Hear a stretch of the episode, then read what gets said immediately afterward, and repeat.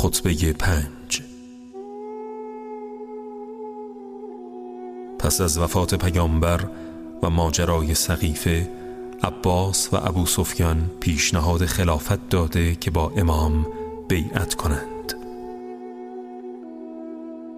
در شرایطی قرار دارم که اگر سخن بگویم می‌گویند بر حکومت حریص است و اگر خاموش باشم می‌گویند از مرگ ترسید.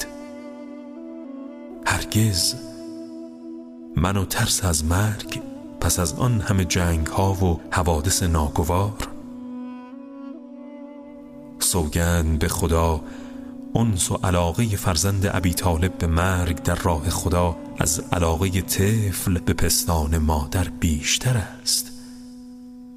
اینکه سکوت برگزیدم از علوم و حوادث پنهانی آگاهی دارم که اگر بازگویم مسترب می گردید چون لرزیدن ریسمان در چاه های عمیق